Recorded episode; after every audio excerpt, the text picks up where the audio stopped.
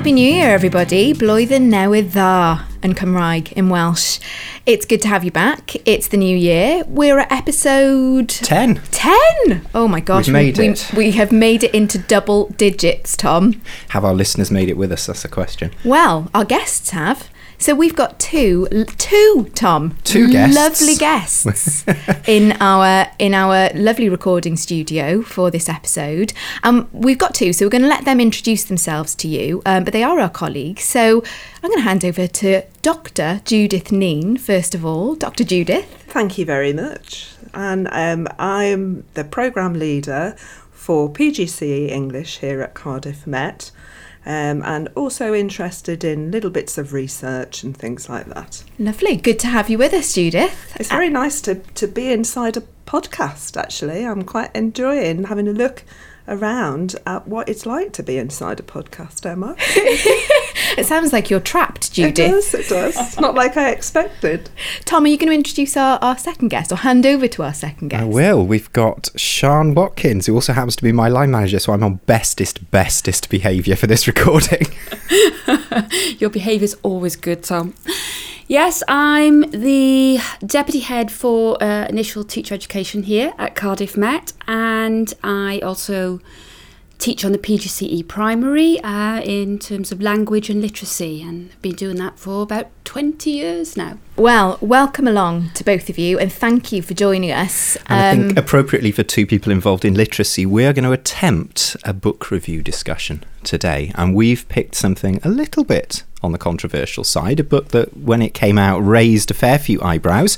We've got Daisy Christodoulou's Seven Myths About Education. we have, and I, I think before we we talk about the book, Sean, you mentioned why you decided that this would be good for our book club. We've got a staff book club here at Cardiff Met. So why did you choose it? Well, it was actually recommended to me by Ty Goldin about a year or so ago. From uh, he's an ex-student of ours actually, and now doing very well in the high echelons of Welsh government, helping to lead the new curriculum. So that says a lot about our student teachers, I It think. does marketing ploy. Thank you. Yeah, every opportunity. Um, and yeah, he recommended this to me, and so I thought, right, okay, well let's let's give it a go. And I have to say, it did speak to me. It's an interesting book. I don't think I've ever read one like it before. I found that it said a lot of things that deep down in my heart I've been thinking for a while. But at the same time, it really irritated me too. and I think we'll probably explore that today. Oh, so- We absolutely will. And I suppose for, for the listeners out there who don't know anything about this book, just to give you a slice from the back of the book, it says she examines seven widely held beliefs which are holding back pupils and teachers. She says that those seven myths include facts prevent understanding. Teacher led instruction is passive, and we're going to focus quite closely in on those first two myths in our podcast today. The 21st century fundamentally changes everything. You can always just look it up. We should teach transferable skills. Projects and activities are the best way to learn, and teaching knowledge is indoctrination. So, pretty eye catching stuff there. Seven supposedly widely held myths, and several people making out that this is an important book. We've got some blurb on the back here that the mighty Dylan Wiliam of Inside the Black Box fames describes it as may well be the most important book of the decade on teaching. Uh, meanwhile, E.D. Hirsch, the former University of Virginia professor of education, feels that it should be distributed to every teacher, administrator, and college professor in the USA. So it comes highly recommended by big names. It does, and um, and I think something that we really want to drill down into today is is linked to a quote from Dylan Wiliam, who's also endorsed this book. And in his introduction or in his foreword, he says. With brilliant analysis, Daisy Christodoulou provides rigorous scientific evidence that each of these myths is just that something that is just demonstrably wrong. It is also beautifully written. So, I think we're going to kind of try and interrogate that notion that it is rooted in scientific evidence and also talk about the first two myths. So, first of all, I think it's probably worth us talking about what our initial reactions were to the book. Well, It starts from the premise that these myths exist, and she gives um, some theoretical evidence to this and some examples of modern practice and explains why it's a myth. So, my initial reaction was I liked the structure of it, um, that it had a clear structure, a clear process behind it. But when I started to read it, I wasn't so keen on the polemical stance that she takes. She puts a forceful argument forward for her views. And so I wasn't so taken with her style of writing, and I also wasn't so taken with what her idea of evidence is as well. Yes, I, would agree with that, Judith. She she sets forth in her introduction a really kind of clear process that she was going to um, to use or, or structure to use for her chapters and in, in examining these myths. So she says that she's going to examine how the myth has come into being through theory how it's also been endorsed in practice and how it's present in practice, and then moves on to discuss why it is, uh, in fact, a myth. So that's her kind of her, her, structure for each chapter. And I kind of agreed with you there, Judith. I thought it had a lot of promise that it was going to be rooted in theory, but I got a bit disappointed that she she used similar theorists, yeah. certainly for the first two myths, and it felt a little bit like she'd kind of cherry picked some of their key arguments and decontextualize them and maybe reduce them a little bit to me. I think you've summed it up really well. and if you have a look at the examples that she's choosing um, for her evidence, for example, uh, they're extremely limited and they're not ones that we might look at. So, in terms of the first couple of chapters, she talks about Rousseau, she talks about John Dewey, Paulo Freire, and she also uses Dickens mm. as a, a, commentator on on the um, theoretical evidence side.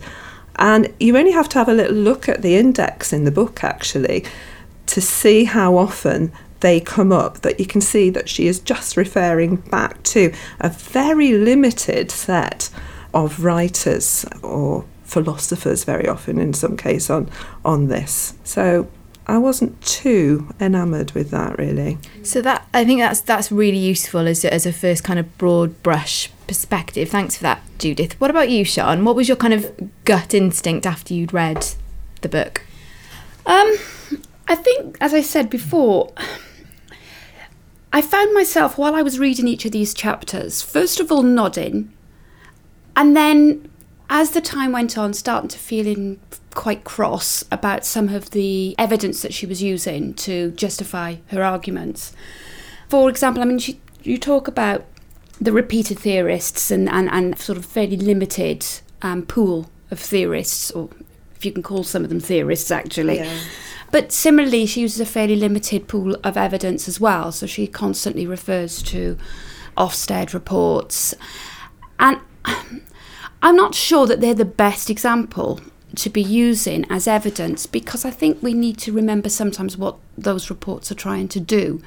When um, an inspector goes in and they observe learning and teaching, they're primarily looking at learning. So what they're going to be doing is focusing on what children are actually doing. So it's it's obvious that the examples that they're going to get are going to be linked to children actively doing, as opposed to writing about a teacher standing at the front and imparting facts. Mm.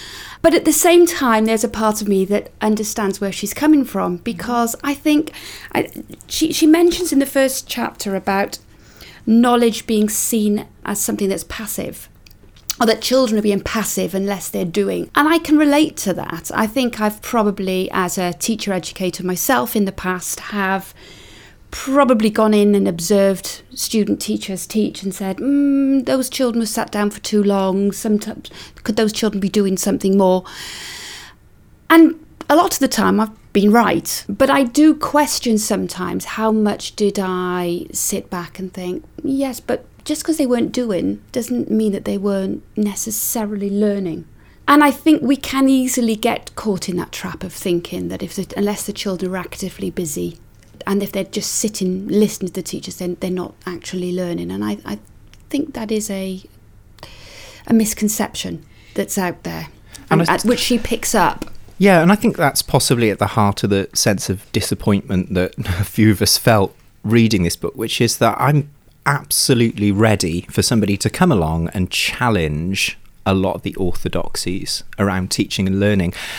And I suppose it's just a shame that in the book, Christodoulou decided instead to make this a black and white fight that somebody had to win and somebody had to lose. And I think the the point about her choice of evidence is very illustrative of that. I mean, there's even a point in the introduction where she's almost mocking some of the hilariously wrong answers that pupils are giving in, in GCSE papers, as if the fact that a few pupils gave a hilariously wrong answer to a question is evidence that the whole education system is broken. I think that's just a really good microcosm of the whole sensationalist and, and a little bit distasteful aspect about some of the way she makes her arguments. I agree, and and not only that. I mean, she I think she refers to Shakespeare at one point as a really good example of somebody who had gone through an education that was very knowledge based, very fact based, and it didn't hinder his creativity. I am sure that there is there are there are plenty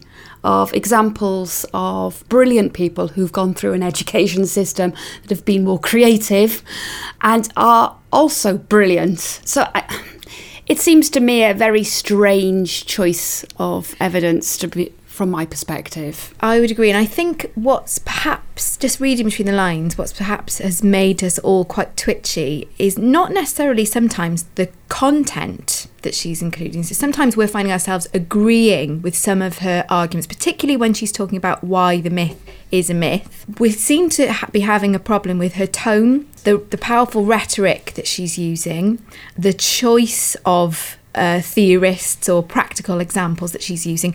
And for me, I found it quite worrying that a book that is held up by many critics as being, you know, seminal for teacher trainees is actually really not a very long book.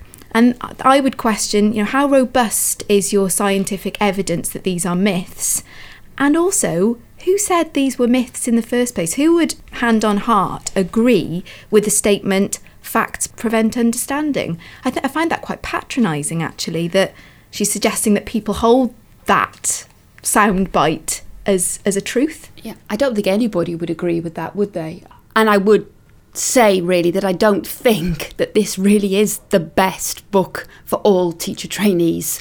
I think they should be aware of it, but as a seminal text, I would worry about that. I think we've all been in education for a long time, and because we've all been in education for a long time, we can read this and we can say, okay, I agree with that, I'm not so sure about that, and we can take a more measured approach and more analytical approach. I do wonder about anybody just starting on their journey um, if they read this and sort of fell for the rhetoric. I think also it's interesting that she herself actually has quite limited teaching experience.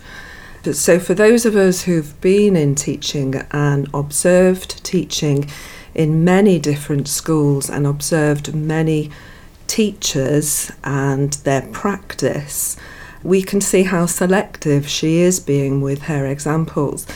She comes through from, I believe, the Teach First route, where they're targeting a very particular type of school and doing a fabulous job with a very particular type of school. But her experience is limited, and you run into danger um, by picking out selected examples from things with limited experience of the whole range of schools and the whole range of teaching practices.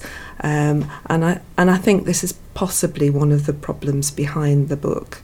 But on a positive, I mean, what you could say is if she hadn't written this book in this way, would we be talking about this topic? Which is a great point. And actually, I wonder would it therefore be really exciting to use extracts with teacher trainees to promote critical thinking? You know, to get them to really dissect well, what, you know, what is our, exactly as we've done now, what is our gut reaction to this?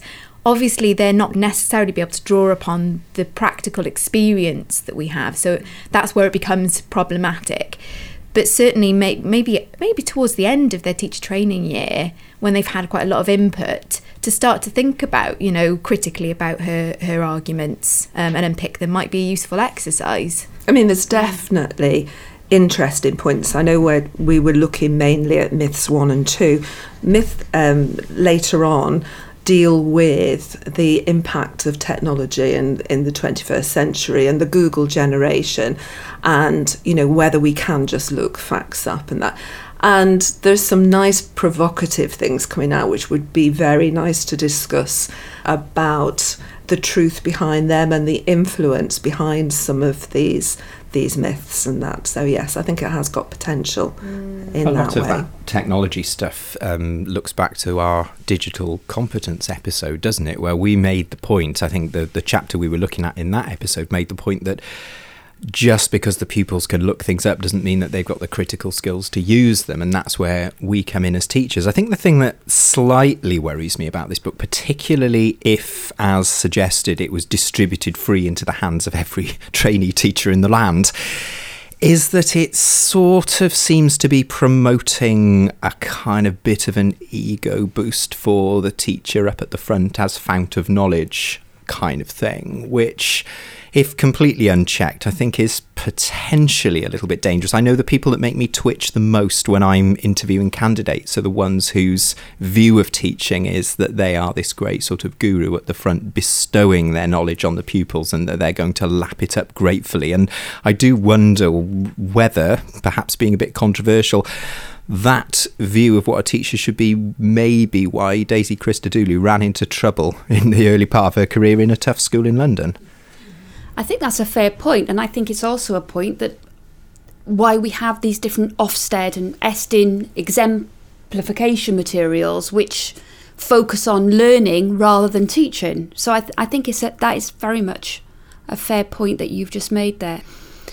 We know with student teachers, they go through, if you like, a stages of development where to begin with they think about themselves. It's it's a survival instinct. You know, what am I going to do? how will I come across? What will I say? What will I do? How, you know, how will I perform? And it takes a while before they start asking, what do the children need? What do the children need to learn? Mm. And I think a book like this sends you a little bit back to what does the teacher do mm. rather than how does the child learn. But that's not to say that she's not thinking about how children learn. No, no. She, she, does cover that, but it's very easy to get back into the teacher focus rather than the child focus. I agree. And I think what is potentially a little bit concerning about the sort of the extreme end of a very teacher led, knowledge driven curriculum, pedagogical approach is that that's actually a way of controlling kids in the classroom as well. I, I feel that that kind of can sometimes go hand in hand with quite a draconian approach to teaching mm. because it helps you to manage the pupils. It goes hand in hand with quite a, an authoritarian discipline process in the classroom, mm. you know, because if you're stood at the front and they're listening, they, and they're sat in rows or facing you, that's what I'm picturing, and also, if you have that formula of a lesson that they can't do anything independent until you have given them the facts, then that lends itself to quite a formulaic structure. And life isn't always like that, uh, you know, and they're not always going to have you as a teacher. So, my worry is that this this rhetoric and, and this philosophy that seems to be coming through quite strongly in this book could lend itself to quite a restrictive and straitjacketed approach to teaching and learning. And isn't that the easiest way to teach anyway? Yeah, isn't that what we blanket. all think of teacher? When you when you first go into teaching, isn't that what you imagine? Chalk and talk. If if you Google p- images of teachers, you'll still see teachers in front of a blackboard. Yeah. and that's not to devalue, no. you know, the the fact that we are, you know, because otherwise we're redundant, aren't we? You know, if, if the other extreme of that is, well, why do we even need a teacher? But I just, it's those it's those poles that worry me um, for teacher trainees particularly. Yeah, and I think the problem is that that those people who feel that teaching is more nuanced than standing up the front and giving out your information, that sometimes you have to get beyond the comfort zone of control. This suggestion here is that they feel all sorts of slightly crazy things like knowledge is pointless and indoctrination and all that kind of thing. And I think it's quite interesting that a lot of Christodoulou's defenders, you know, particularly the people writing in the front of the book, are very quick to say, oh, Christodoulou's critics accuse her of setting up these false arguments, these straw men. I think perhaps they protest a little bit too much by bringing that up because, if I'm honest, I think that is exactly what she does in a lot of cases. She sets up arguments. I mean, there is a place um, in one of the early chapters, isn't there, where she quotes one of the philosophers and says that he effectively feels that facts are really just a starting point and that we have to use them for something useful, and then makes this enormous logical leap or illogical leap that, that he's therefore saying that facts are completely pointless. I've got an example of that here actually. So she says for Rousseau, Dewey, and Freire, and the writers of the national curriculum, factual knowledge is seen as being in opposition to the kinds of abilities and thinking they want to develop. They all identify that teaching facts without meaning is unhelpful. And then she makes this leap saying factual knowledge is not in opposition to creativity, problem solving, and analysis, or indeed meaning and understanding. Factual knowledge is closely integrated with these important skills. And then I made a note next to this in the margin saying, I think this is precisely the point that Dewey, Rousseau, and Freire were making, but they've unfortunately been taken out of context. And that's the problem I have is there's this maybe false dichotomy that's been set up here when actually it's just been a useful way of It's different writing this book. perspectives, isn't it? It is different perspectives on things, and she she is choosy on what she decides to look at. Um, what she does do, which I like, is she does look at cognitive load theory yes. and how we learn. Um, and in particular, she looks at Sweller et al. Only sort of tentatively, really, and it would have been that's the sort of stuff that I would like student teachers to have a look at a little bit more about how we actually do learn. So, looking at the cognitive architecture, the schemas that we have, the patterns um, that we already have in our long term memory, and how we add to those. So, she, she does look at that, and I think that's commendable of looking at that. It would have been nice, I think, if she would have looked at and teased out a little bit more about what she means by facts and what we mean by knowledge. It's a huge, big area of study, I know, epistemology, but actually understanding knowledge and the types of knowledge that we use in the classroom is quite important. So, for example, there is a psychologist, American psychologist, Shulman, who wrote about uh, the types of knowledge we use in the classroom, talked about content knowledge, so the content of the curriculum that we're teaching, but also talked about pedagogical content knowledge hmm. and how we have a knowledge as teachers, we develop a knowledge about how to express that knowledge, how to learn that knowledge. And that's actually a really uh, important way of looking at it. And for student teachers to go and Google, I don't know whether uh, Christodoulou would approve of me saying this, but go and Google the likes of Shulman and content and pedagogical content knowledge, and also Sweller and cognitive load would be a really good next point, I think. I think that's a really good point. And we've naturally now kind of started getting into that first myth, haven't we? So, it, the first myth that we looked at in book club was facts prevent understanding. So, does anyone else have any kind of things that they liked or, or felt quite strongly against in that chapter? I've got something that's not in that chapter, but is linked to it, Go which she it. says actually in one of the later chapters. And this is interesting, by the way. I found as I read through the book, by the time I'd got to the final chapters, I was thinking, okay, you've made your point, I've had enough. But some of the best points that she makes, I think, are in the later chapters. Oh, give us one. Well, my favourite one, I think, is this one. She says, I think that many educated people underestimate how much knowledge they have and overestimate how much knowledge children have. And this is where I find myself really agreeing with her. Um, I think there has been a driver over the years, and I can see where she's coming from towards getting children to learn things through experiential learning and so on. The knock on effect of that sometimes is that we do assume too much that children have a knowledge base that they don't actually have. And I'll use an example here which is specifically related to grammar. I mean, we've been, as I said, I've been here for 20 years. For 20 years, we've been filling the gaps in a student teacher's own subject knowledge about language. So they get some input on grammar teaching and and every time we teach them about aspects of grammar, there is a backlash uh, where students feel quite irritated that they've not been taught certain things. Because we do a lot of it in a very didactic way, it's teacher led, we've got a lot to get done in a very short space of time, Sure. so it's very much from the front. And because that's a more traditional way, the students start to see grammar and rules of grammar. Not that there's very many rules, nothing's ever fixed, but they, they sort of see it in a different way that they've never seen it before. And they always come back and say they're quite irritated by that. And that's because for all these years, we've been teaching grammar through writing, through mm. reading. And I'm not saying that's a bad thing, but perhaps we have missed a trick over the years about teaching them some of the more fundamental principles of grammar so that they have that knowledge to be able to make the right choices. Same with sort of genres of texts. The first thing we do is unpick all sorts of miscon- misconceptions, like commas are there to take a breath. And the minute you start to unpick that, the students are saying, well, why are we taught that? to be fair, I think probably a lot of them have been taught it. Yes. Um, and I was observing a lesson yesterday with a student teacher. Uh, say hello to Jacob, well done.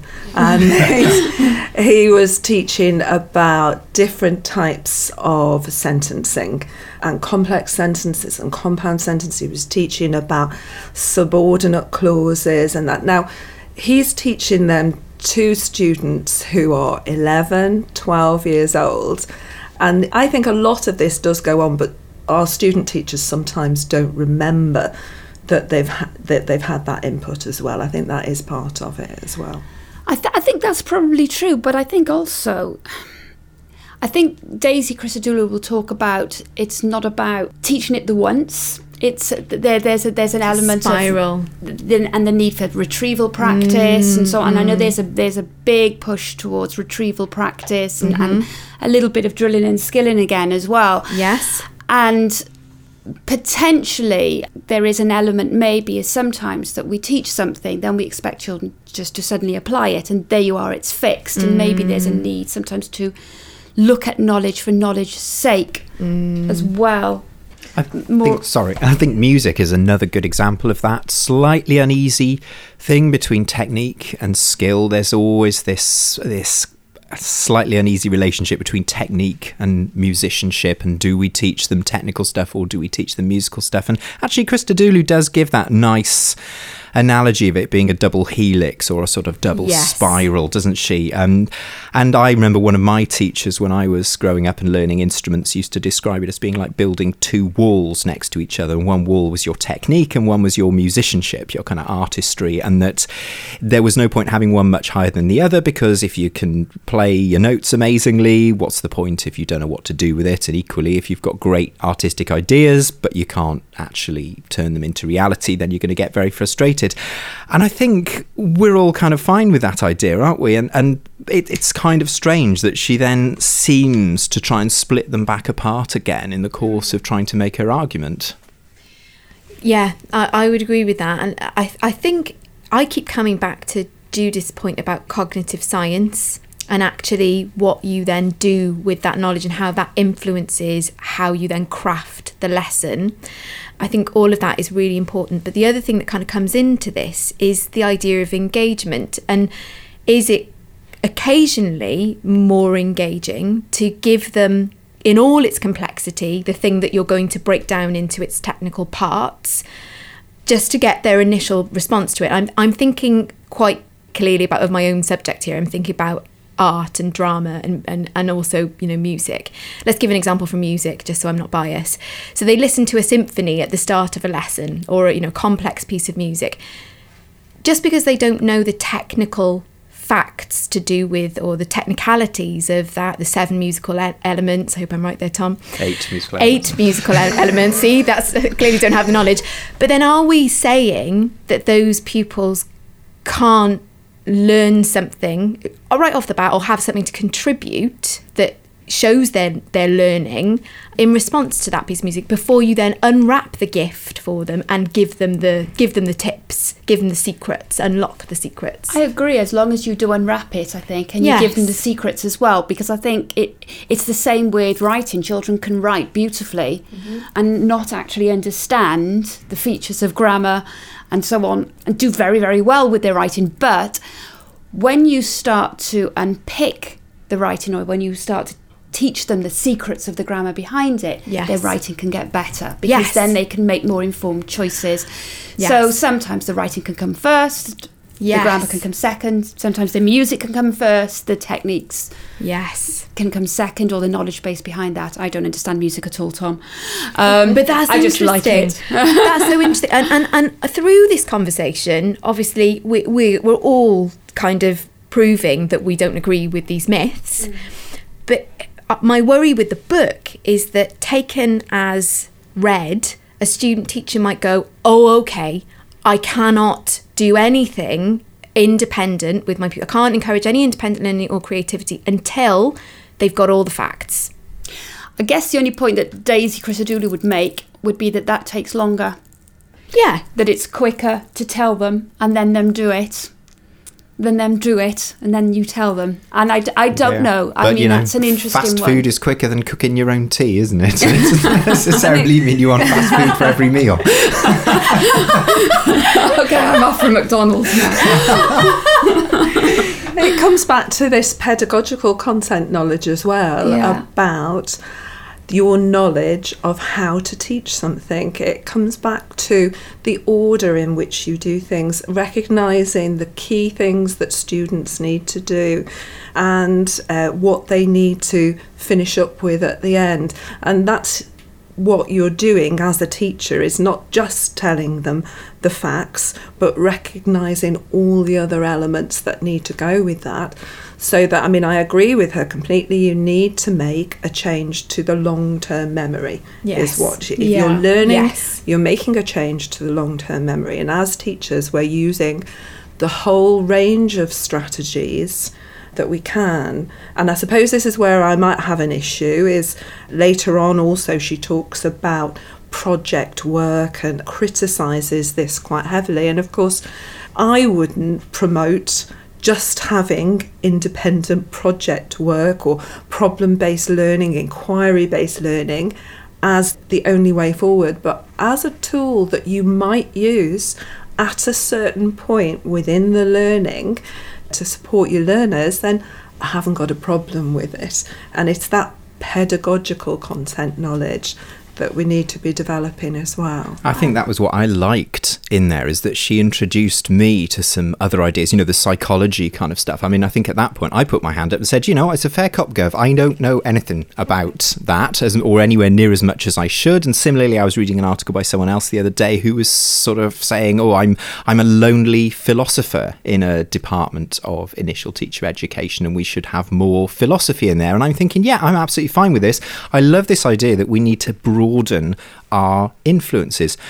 Therefore, that makes it all the more disappointing that having made that quite potentially interesting and enriching argument, she then uses it to try and imply that there is some sort of very unnuanced, very black and white answer in which a whole kind of side of education can be dismissed out of hand. And I think that's we, we've all used the word disappointed multiple times in this review, and I think that's probably the absolute you know pinnacle of my disappointment in the way she's writing this. Yeah. The pro- the problem is, isn't what she taking what you've just said there though? Isn't what she's trying to do is say, but knowledge has been thrown out the window. It's not being appreciated. Content is not being appreciated. The way that the curriculum has changed over the years has been quite dismissive of content.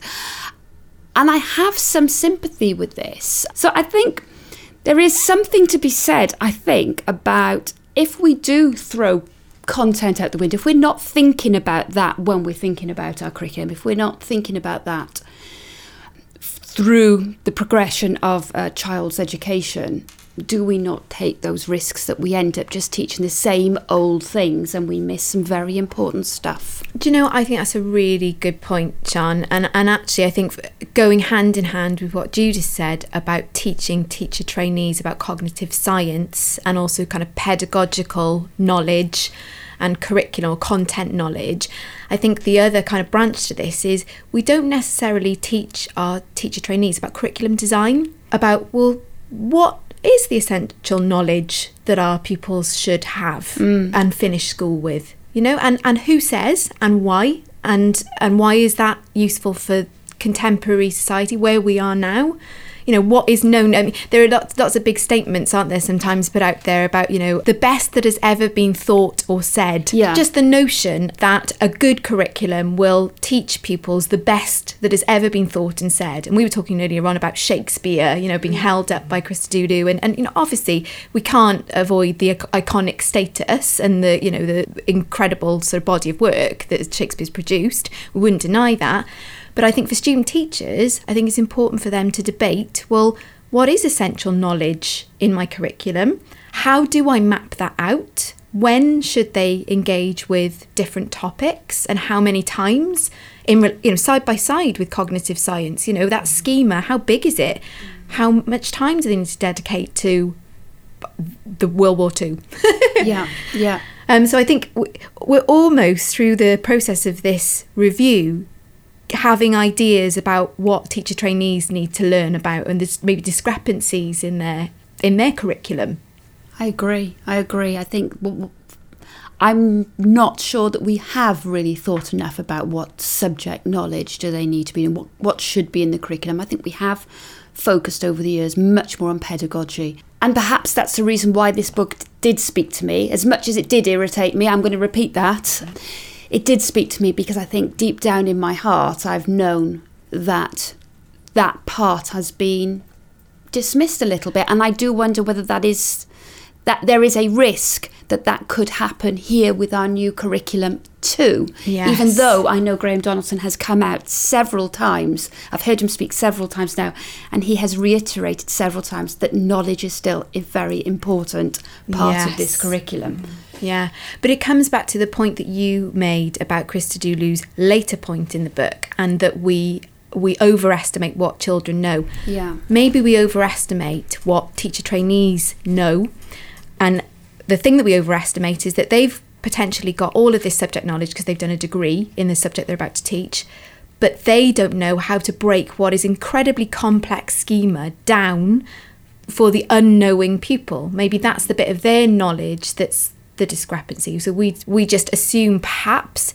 that teacher trainees are going to know how to do that, oh absolutely and it's incredibly complex. it is it is can i give you one more quote from her which i really like Yes. Knowledge of the external world is also important for equality. If you only teach pupils using the knowledge they bring to the classroom and the knowledge they might pick up through experience, then you will reproduce educational inequalities. Oh, that's brilliant. I thought that was that really spoke to me. Um, I remember early in the days when I was working here, I went to uh, visit a head teacher, um, a local head teacher who was introducing interactive whiteboards. That's how old I'm starting to feel. She's she was one of the first people to introduce interactive whiteboards into her school, and it was in a deprived area. Most of the children sort of lived on the estate. Well, all of the children lived on the estate. Um, that was where most of their lives were, were on that particular estate. And she just gave me a little tour of the school. And I went to find out about the interactive whiteboards. But actually, what I went away with was something really, really interesting. And that was that she, all day, she pumped through images of the world, images of Cardiff, images of the UK, images of all sorts of exciting things out there. All day she pumped these images through.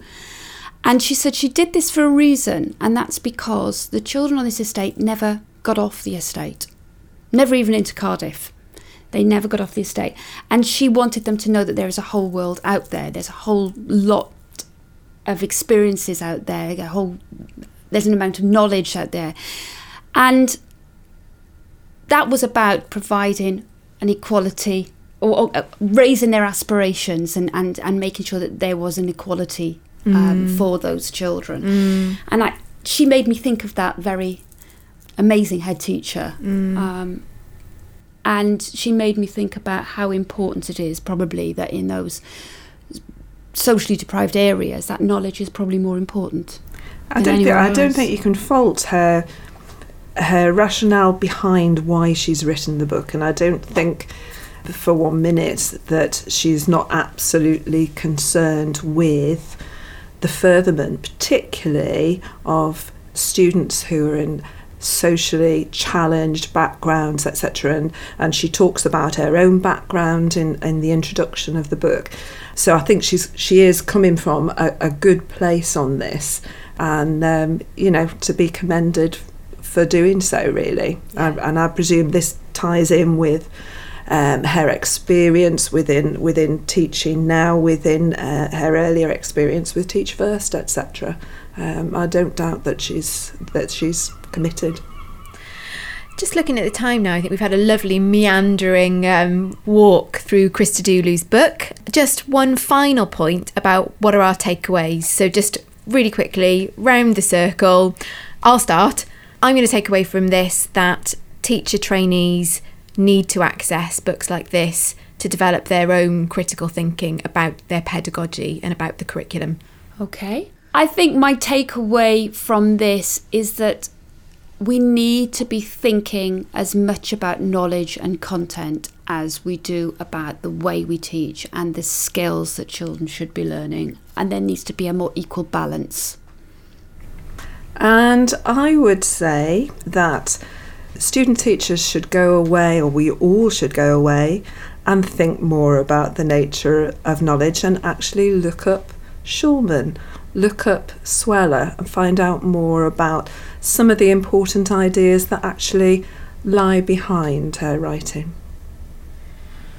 And I think I was absolutely ready as a card carrying sort of person who likes to put the onus on the pupils and get them to at least believe that they're working independently of me.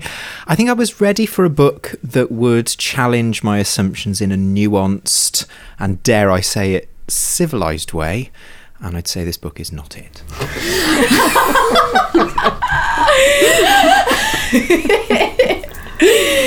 Okay, so we've had a really interesting deep discussion there. Thank you very much to our, our special guests for your thoughts on that. And now we're on to our well-being slot, which is our usual well-being slot. And we, as we always like to do, we give our guests some homework. And Sian, you are today's victim. so you're going to give us um, some thoughts now, first of all, on well-being. Okay, so I want to talk about the benefits of a brisk walk. Lovely. Um, I think you already know I'm getting quite evangelical about this. It's something that I started back in May. I did what we all do at some point. I looked at myself in the mirror and said, You really need to lose that baby weight. 12 years is a long time to be claiming baby weight. But what can I do? I can't bear the idea of gyms. I don't understand the concept of running, walking, or cycling and actually getting nowhere. Um, it seems too metaphorical of the worst things in life. So the best thing I thought I could do was just go out and get some fresh air and go for a walk. So it started off as something that I did to lose a bit of weight. But in all honesty, it became so much more than that. It made me start thinking about how it's impacting on my well-being. I'm quite lucky. I live next to some fields. Actually, you call them fields. They're more like part waste ground, part woods and a little bit of fields, but it'll do me. And when I started walking, what I found myself doing was noticing things like the bluebells and thinking how pretty they are. Then I noticed how, as time went on, that got overtaken with six foot ferns. And I could see my walk getting shorter because I couldn't get through the ferns. But I was quite struck by the power of nature to take over the beauty with a new beauty. Yeah. Then, obviously, as time's gone on, we've gone through the seasons, we've walked through the mud. And this morning, I went on my walk and walked through the frost. And where I'd been walking through slush yesterday, today it was crisp and hard, and there were beautiful patterns from the frost. And what I've found is being able to go for a walk and to appreciate the nature around you really helps to give you that sense of mindfulness, I think, mm. which is much more natural, far superior, I think, to sitting and staring at a raisin for three minutes, which I think some people do as a mindfulness technique. Um, yes, I know. The, the power of nature around you helps you to, I think, put some of your problems in perspective. You start to realize that some of your problems are small. It's also very good for clearing your head and helping you to think. Very often, I will come out of a meeting, or if I've got a problem, I'll throw some trainers on, go for a very brisk walk, and I can come back and there you go. I can work again. And I think, especially for our student teachers who are struggling with the lesson plans, I think you talked before about the power of a cup of tea. Um, it's the same, I think, with a brisk walk. If you're try- struggling with an idea for a plan or struggling, you've got a bit of writer's block. I think just getting outside, getting a bit of fresh air, and going for a walk is is definitely a um, a positive thing to do, and you'll find yourself thinking much more clearly. And I will just refer to a very interesting article in the Guardian, which I read a couple of months back, where in Scotland, in Shetland, doctors are now officially being told to prescribe nature prescriptions to patients who may have mental illness, diabetes, heart disease, stress, because just the whole power of going for a walk in nature can have such a positive effect on their well-being.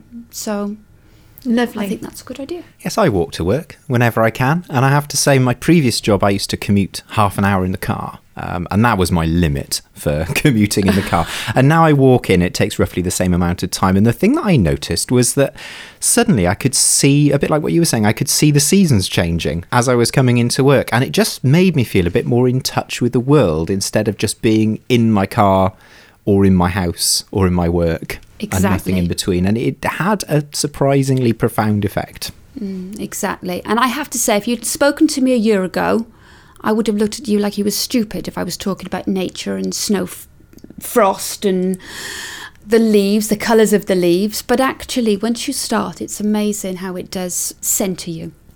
So I would recommend a good brisk walk. And it doesn't have to be half an hour, it could be 10 minutes. Thank you for that, Sian. I think that's given us all food for thought, and I totally agree with you there as a as a regular dog walker. Okay, have you got a shout out for us? Someone you'd like to celebrate? I do. I would like to celebrate our student teachers who, for whatever reason, have left their previous careers behind and have come back into, have decided to take a new path and come into teaching. Great. So I'd like to give a shout out to one in particular, to Claire Douglas. She's a student teacher who was on the PGCE primary last year. Mm-hmm. I'm actually still in touch with her because, funnily enough, we're both governors on the same governing body. Oh, now. wow. So we were tutor and student teacher. We're now colleagues. I'd like to give a shout out to her. Partly because, yes, she is a mature student. She's got a family. It's a brave decision to do. And I remember going to observe her last year, very early in her training, and saw what was a very memorable lesson. For somebody who was very early in her training, she managed to throw everything that you can imagine at a really fantastic lesson. Great. And it started with this her bringing in a friend of hers, a Mr. Forty, who's actually quite well known. He's a record holder uh, for the world's or the UK's heaviest bell pepper at 560 grams. Well, he grew it. He grew it. Wow. Yes. That's impressive. Yes, she brought him into this lesson with his huge vegetables um, and used it as a fabulous piece of inspiration for the children for a lesson on measuring. They, the topic was giants. And you would think about, obviously, the BFG. Who would think about giant vegetables? But she did. She brought in this this friend of hers with his giant vegetables and used it as a wonderful wow moment to inspire and motivate these year two children. And that might be something maybe that our Daisy Christodoulou might not see as a particularly good use of time, but actually it really was because it really motivated those pupils. And what they went on to do then was to go off and do some measuring of vegetables. Fantastic. Um, but there was plenty of knowledge in all of this too. She made sure that prior to measuring, they had reinforced the differences between height and length, so there was good vocabulary check there.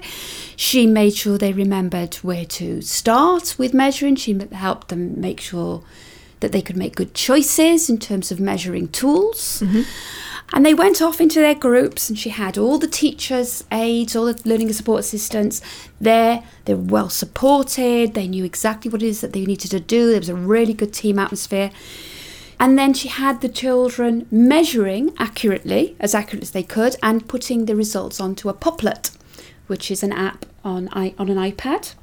And she even included some challenge in the sense that she had some large sized vegetables and some normal sized vegetables. And she'd made sure that these normal sized vegetables were of a certain size so that the higher ability children could start rounding their oh, numbers up. Nice. So it wasn't just measuring, but it was rounding up too. And that was the challenge that she placed for them. So she was managing to hit all those aspects of differentiation, challenge, knowledge was in there, but still that incredible wow factor that really got those children working in the first place. And then at the very end, because they'd been capturing all these facts on their popplets, she was able to airdrop that to the whiteboard and compare results. And if those results weren't the same, she was able to unpick okay, children, why aren't the same? What did we do wrong? There's the misconceptions and the yes. misconceptions and the reinforcement. And this was somebody who'd actually only been teaching for a few months. And obviously now she's teaching and she's doing very well and she's a strong out there on Twitter. We were able to follow her progress because she uses Twitter all the time. What's so, her handle, Sian? Do you know? Not off the top of my head, I'm Ooh. afraid. What was her name again? Claire Douglas. Claire Douglas. There we go, Claire. Douglas. So I would definitely recommend checking out her tweets. Lovely. Thank you for that. And actually, I think baked into there was quite a lot to try. Um, Yes, I was just thinking, are we even going to have something to try on top of all those things to try? We are truly blessed today. Well, in terms of something to try, I guess it does relate very much to that lesson, and that's that whole concept of creating a hook. Let's see if we can get out there and create a hook that's a bit different. Something I've been talking about with my student teachers recently is the Writing for Real project, which um, was developed by Jill Matthews and Stephanie Ostwick. This is uh, some research that was done a- few years back now, in 2010. The Making It Real is a project that they did with schools in the Black Country, where they used the teacher in role to incite children to write for a real purpose and for a real audience. And so we've been exploring that whole concept of using the teacher in role as a hook to give an audience and meaning and a purpose to write. Um, so we're really at the moment that's what we're looking at is that whole concept of creating a hook and making sure that there's something to entice the children, make the children want to do something. I love that drama was your creative hook. Oh, I like it. I, I love a bit of drama. We've talked when we when we think about creating a hook. One of the things that you can do, obviously, is using video. But I, it's a it's a health warning. I think with YouTube, it's very easy to use YouTube videos as your hook all the time. I'd like to encourage people to think of other ways. So we've got the role play, we've got the teacher in role. We could bring in people, bring in exciting props. We could have things like brown bag mysteries, where you could have props within the brown bag which you pull out, which could be a wonderful inspiration for a new topic. One of my favourites is to laminate a quote or laminate a fact or a sentence and just sellotape it to the floor Oh, I like it. for teachers to come in and for, for the children to come in and just what's that what's that doing there and creating that intrigue, creating that that- That, Curiosity. curiosity, yeah. Which really speaks to the, the art of teaching, doesn't it? You know, we talked a lot about cognitive science, but actually, there, there is a real kind of sense of artistry to what we do, how we craft a lesson to, you know, to get our audience enticed. Exactly, exactly. And I think a little bit of thought about getting them interested, getting them motivated, getting them wanting to learn. Um, it's all very well that children know they're in school to learn, but that can get a bit boring after a bit wha- after a while. The novelty can soon wear off. Sometimes we need to give them a meaning. We need to give them a purpose and and, a, and an audience too. Diolch yn fawr iawn. Thank you very much. Wonderful. And we should reassure you, because Judith's been very quiet through those slots, that she's coming back for another episode in which we will have all of her tips, tricks, and well-being ideas. Thank you. I will be back. You will be back. And that brings us to the end of a fairly mammoth episode. So, enormous thanks to Dr. Judith Kneen, who you heard there at the end, and Sian Watkins for joining us for that interesting book review. We'll be back with the next episode. And uh, until then, have a lovely time. Bye bye. Bye. Okay, that was Emma and Tom's PGCE podcast presented by Emma Thayer and Tom Breeze. Today's guests were me, Dr. Judith Kneen, and Sian Watkins. The book we were discussing was Seven Myths About Education by Daisy Christodoulou. The episode was also brought to you by Sweller et al., William Shakespeare, the man who grew the world's heaviest bell pepper, and some random noisy builders outside the window. Another shout of congratulations to Claire Douglas on making the leap into teaching from her previous career and making it real for her pupils. It's New Year 2019 and time for some resolutions. Could yours be to join us? Well, we're all off to stare at a raisin until all our problems go away. Until next time, take care and enjoy teaching.